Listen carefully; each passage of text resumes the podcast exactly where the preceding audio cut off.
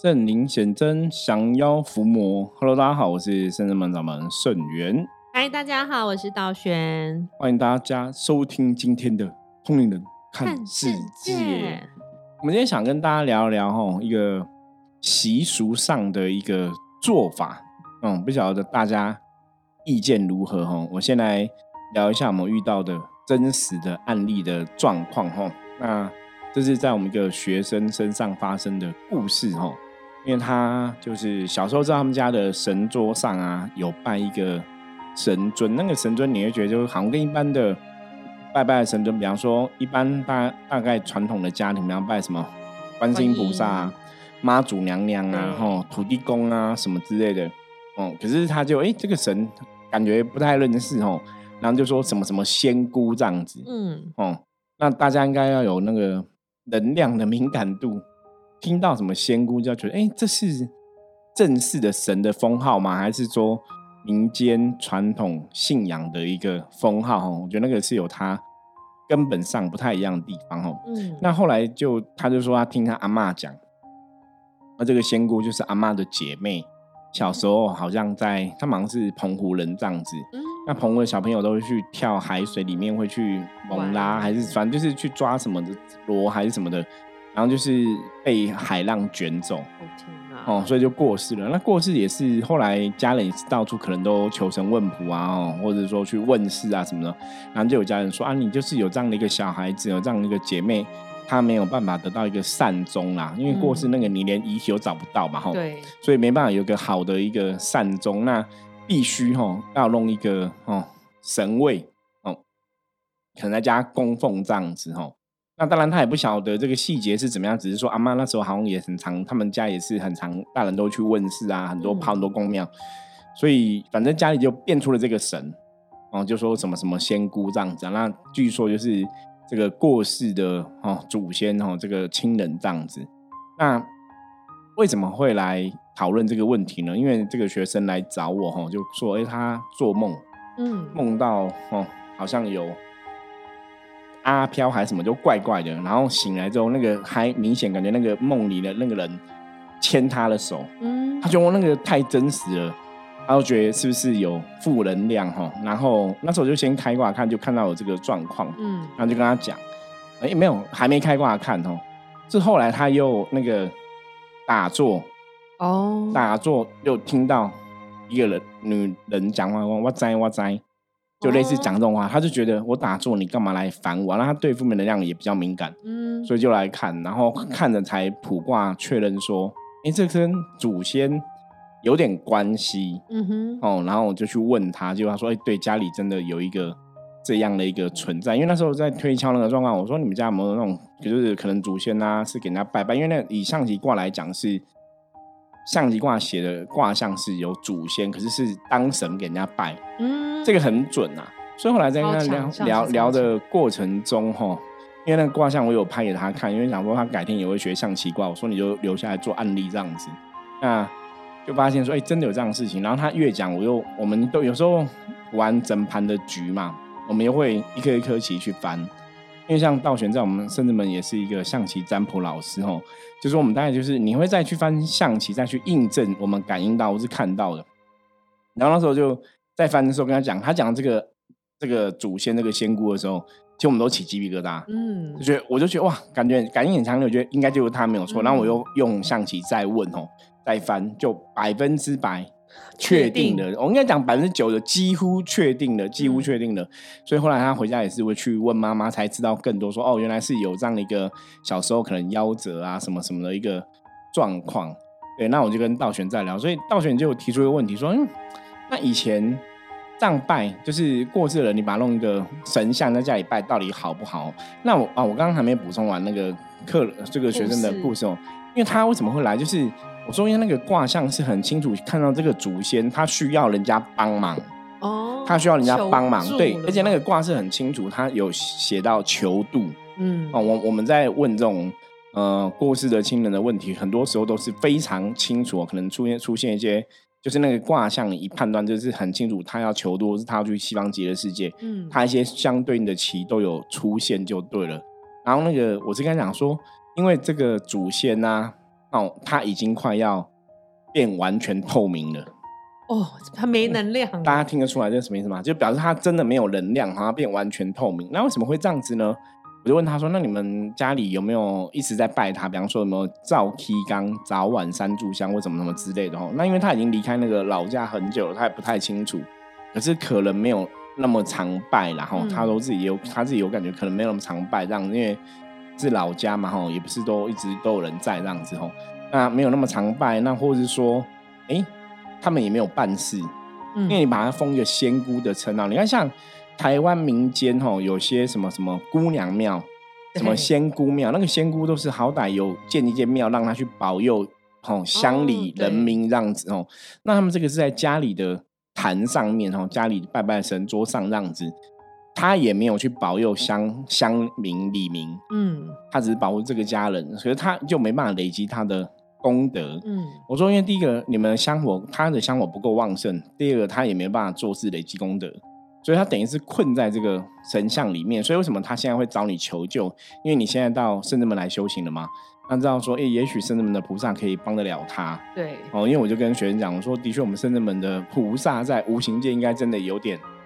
知名度哈。搞不好仙姑也等很久，终于有这机缘。对，而且我们最近又包大人到处帮很多无形的好兄弟嘛，所以我觉得那个大家会知道说，圣人门的神好像有能力可以帮忙，就透过他的子孙。大家说，那为什么会找他？我说，通常这种就是一个血缘关系的连结。嗯，你要找当然去找有能力帮忙的人嘛。他去找到无能力帮忙人就会很困难嘛。那通常这种过世的祖先，从能量的法则来讲哦，我觉得大家在听我们这个节目，我们开始习惯去理解能量法则的作用。我说，因为能量法则来讲，它是你以前的祖先，所以他们跟你们会有一个血缘的 DNA 的一个连接。所以理论上，为什么祖先都会找子孙？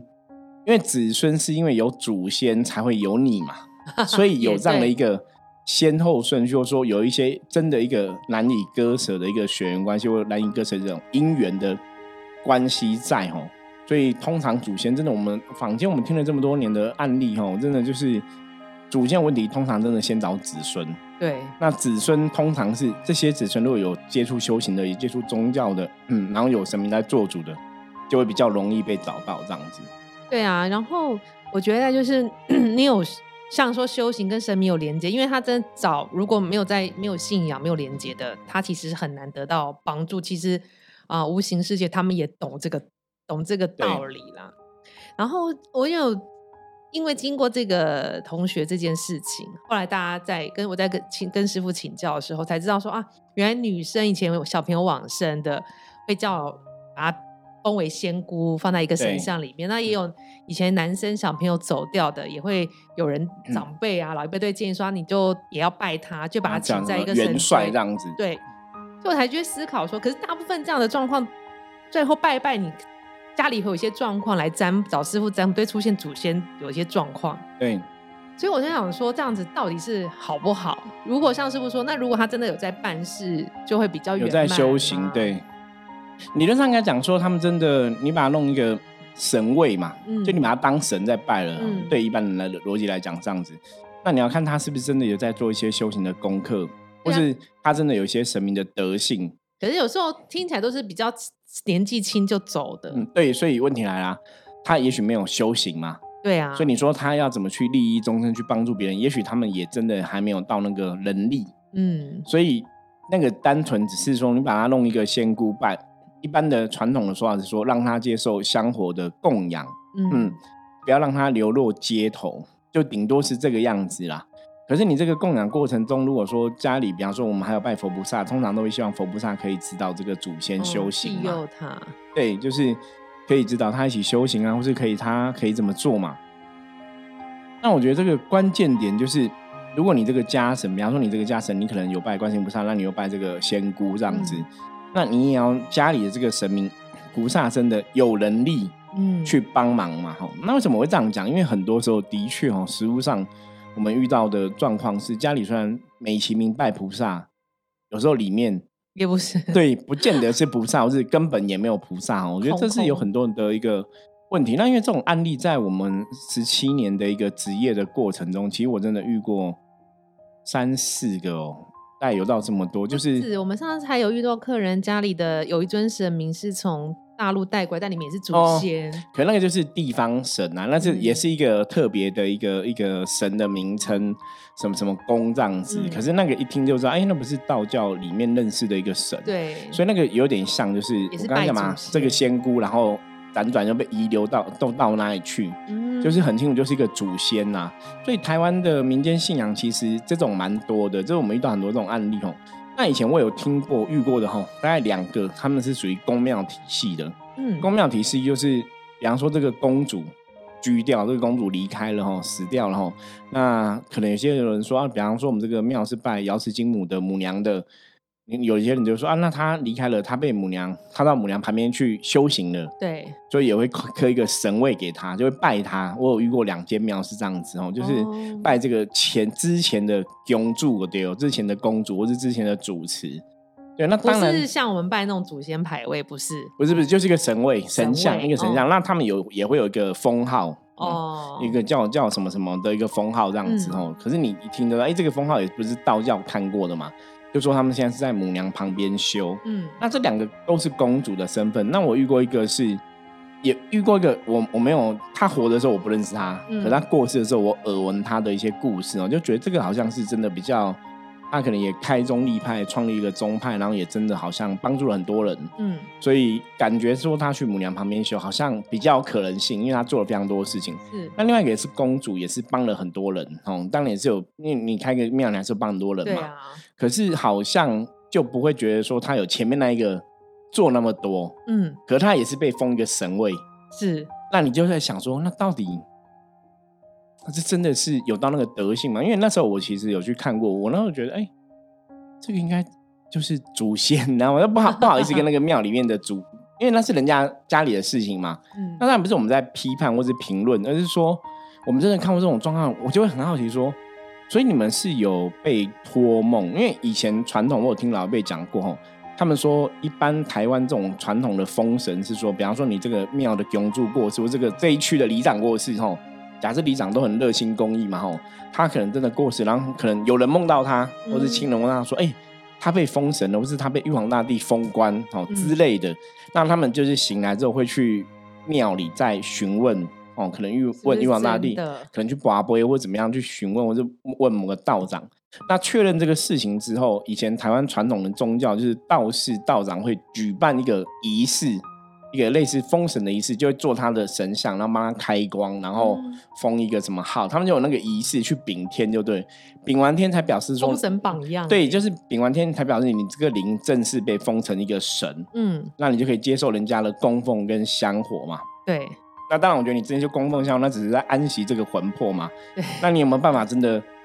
你可能真的修成正果，你你出来杠杆，还是说你出来跟别人通灵，让别人让他去办事？嗯我觉得这个这个部分我倒是没有实际接触过，就比较不知道。可是我以前知道说，早期在封神的过程还是蛮严谨的啦。那只是说我们后来真的遇到食物上就比较好像没有这样状况，就是通常就是哦，我家里有小朋友很小的过世，或是我家里有有有这个刚刚讲几个都是小朋友嘛。对啊，我们听过，比方小小男生过世就被封元帅嘛，小女生过世又叫什么仙姑嘛，这是我们食物上真的遇到的吼。那到底他们只是单纯接受香火的祭拜而已，还是他真的修道有个能力去祭祀救人？我觉得那又是另外一个问题。那那如果是供在家里，像师傅说的，那应该真的只是接受家人的祭拜而已，没有出来拜。但是他的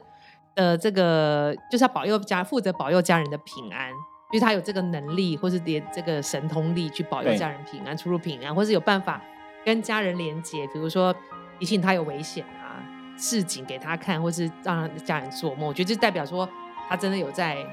跟家人连接，或办事，或是。当时不知道旁边有一尊观音，观音会教教他，带着他。对，然后那可是如果真的如果没有，像刚刚师傅举的例子，我们的同学他的灵魂就真被困在那里面，所以他是没有办法再投胎或是做修行的功课，可能因为旁边也没有神带他。对，这就就这个就是一个问题点。我觉得这也是我们今天想跟大家讨论的一个问题点哦，就是因为我们实物上看到这样的状况，就是如果他真的香火不够，你你没什么人在拜他，他嗯就没办法得到香火的供奉，他也没办法安息嘛。对啊，对，那你说修行的部分，他们过世的时候都很小，也都不懂修行为何物嘛，吼。我们常常讲能量法则，是你活着的时候在做什么事，你死了就会做什么事。嗯，那个能量是延续的，所以如果你在活着的时候，你没有什么宗教信仰，那你对神明啊这些东西你也不了解。坦白讲，你死了要走向修行的路，有些时候不是那么容易啦，吼。当然不是说你不会修行，而是说他的确没有那么容易。因为你活着的时候，你根本不知道；你死了之后，也未必会接受。比方说，我我是小朋友，我根本不认识观音菩萨是谁。可当我死了之后，旁边一个一个人跟我说他是菩萨，叫我跟他修，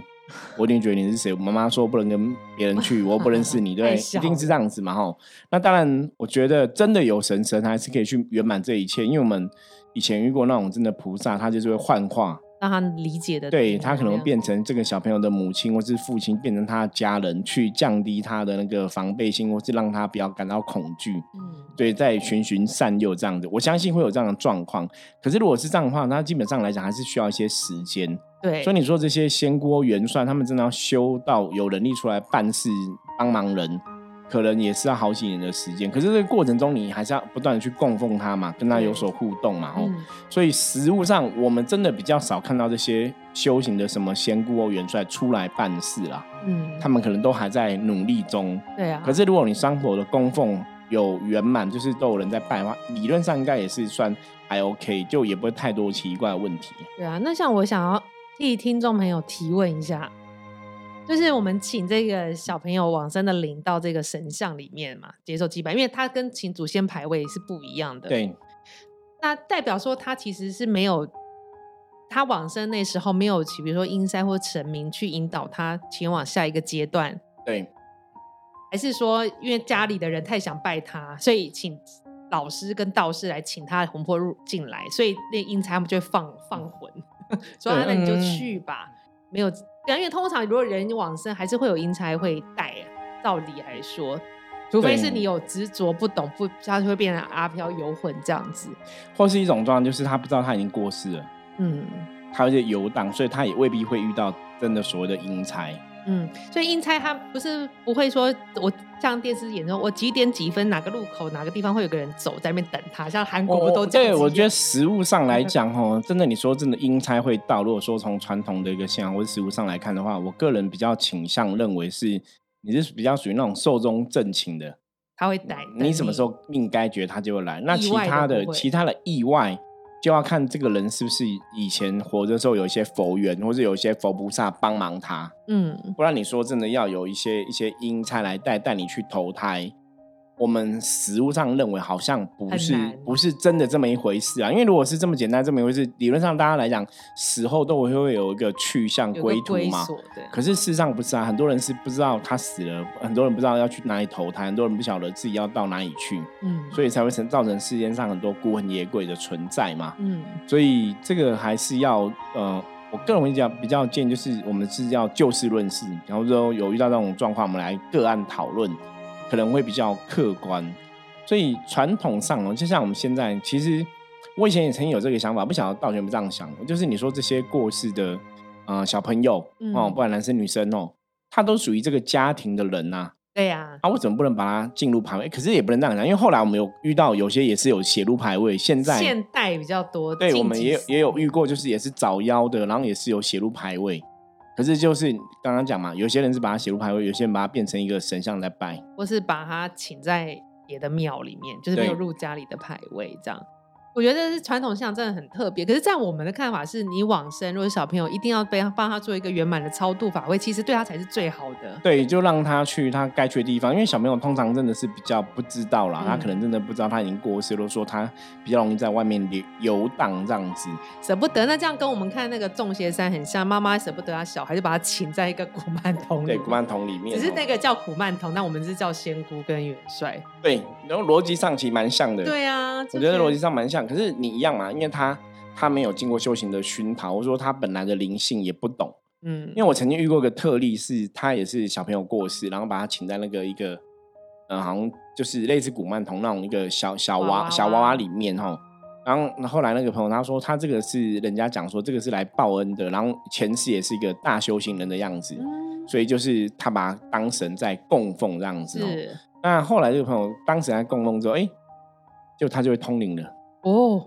就后来应该百分之九九确定，就是这一个供奉的这个给他的这个能力，因为他本来不会，对，而且因为他那个通灵能力本来是，据说是他女儿先会，他女儿才十几岁，嗯，就有一天突然会通灵，然后一夜之间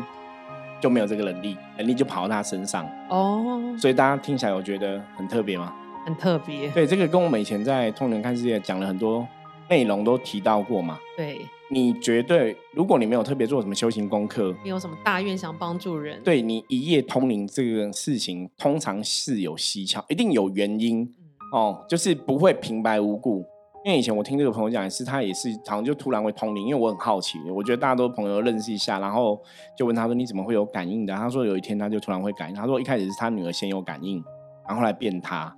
就女儿感应就不见，你不觉得听起来我就觉得好好诡异哦，就是很特别哈。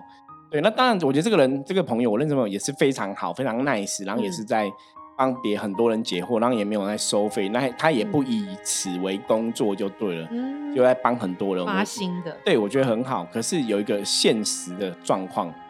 实际的状况就是，他也很容易被负面干扰。哦，我我我觉得这个就是我跟我们生子们体质已经阴寒了。对，那跟我们生子们讲的一样啊，就是你还是要有个神明的一个靠山。对。或是你真正是，我像以前传统人家讲说，那你可能要不要去领子领令哦？你就是你要有一个认同啦。我觉得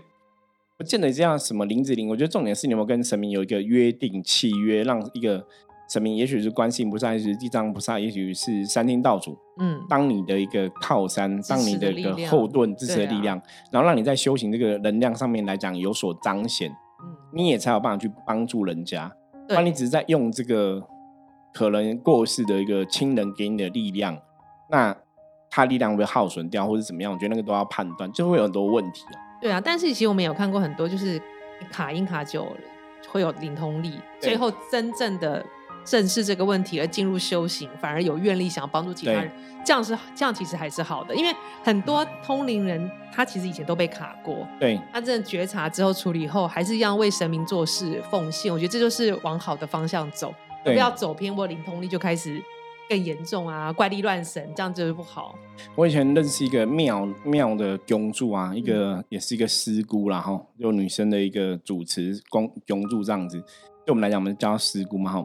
那他当初，我我我也很好奇，你当初怎么开始的？你怎么会走上这样？因为后来也是拜母娘，嗯，然后他就跟我讲说，他们当初是拜一个漂流木，嗯哼，就是传人漂流拿漂流木刻一个神像。啊，我因为我有有点忘记，反正不知道是漂流木上面有个神位牌位还是什么之类神位，反正他就拜一个神，一个女神。可是我很清楚，那个女神也是叫什么什么姑之类的，嗯，就是类似的这样子，然后就跟那个女神相通。然后后来通到有这个时间，那个女神就说：“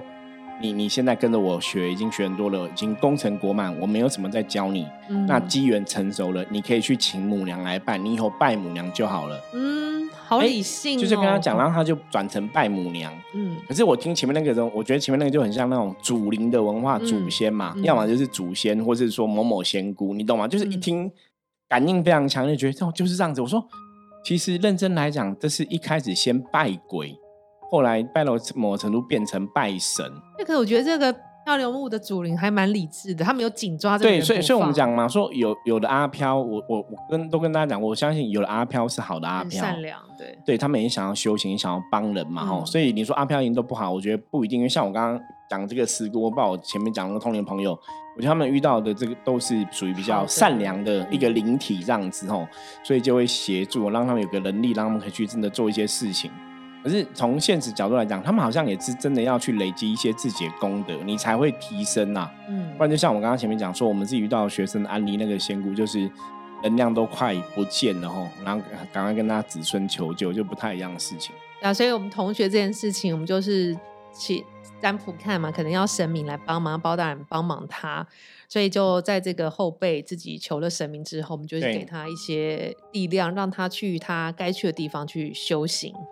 对，可是从这样的一个故事来讲哈，我觉得真的过世的人很重要，都是要得到一个安息的状况，对他们才会比较好。那当然说，家人有宗教信仰的话，可以透过宗教信仰，透过神佛的协助，让过世的亲友去更好的地方嘛。那像以前刚刚讲，以前夭折的哈，现在我们也有遇过处理方案，就是现代人看法比较不一样嘛哈。就虽然是夭折的。还是觉得是是可以写在牌位里面的，嗯，供奉哦。那以前的时代，以前传统的年代是真的夭折的，他们都没有去理会哦，所以才会变成说，真的发生问题了。你说可能要弄一个神位给他，就有不同的一个信仰跟说法就对了。反正我还有一个问题想要请教一下师傅。我们供奉牌位不是都是供奉我们的三魂其中一魂嘛？对，传统说法是这样子。对，那如果其他的魂魄进行了呃继续的投胎的过程，经历这个过程跟仪式，那我到了我投胎了，那我的前世可能还有人在供奉我的香火，我会得得到吗？理论上，如果投胎了，应该得不到了。他就只是之前之前那个能量。对我的那个残留，那个应该对，应该应该讲，我个人比较倾向认为，如果说你真的已经进入投胎了，嗯，入轮回了，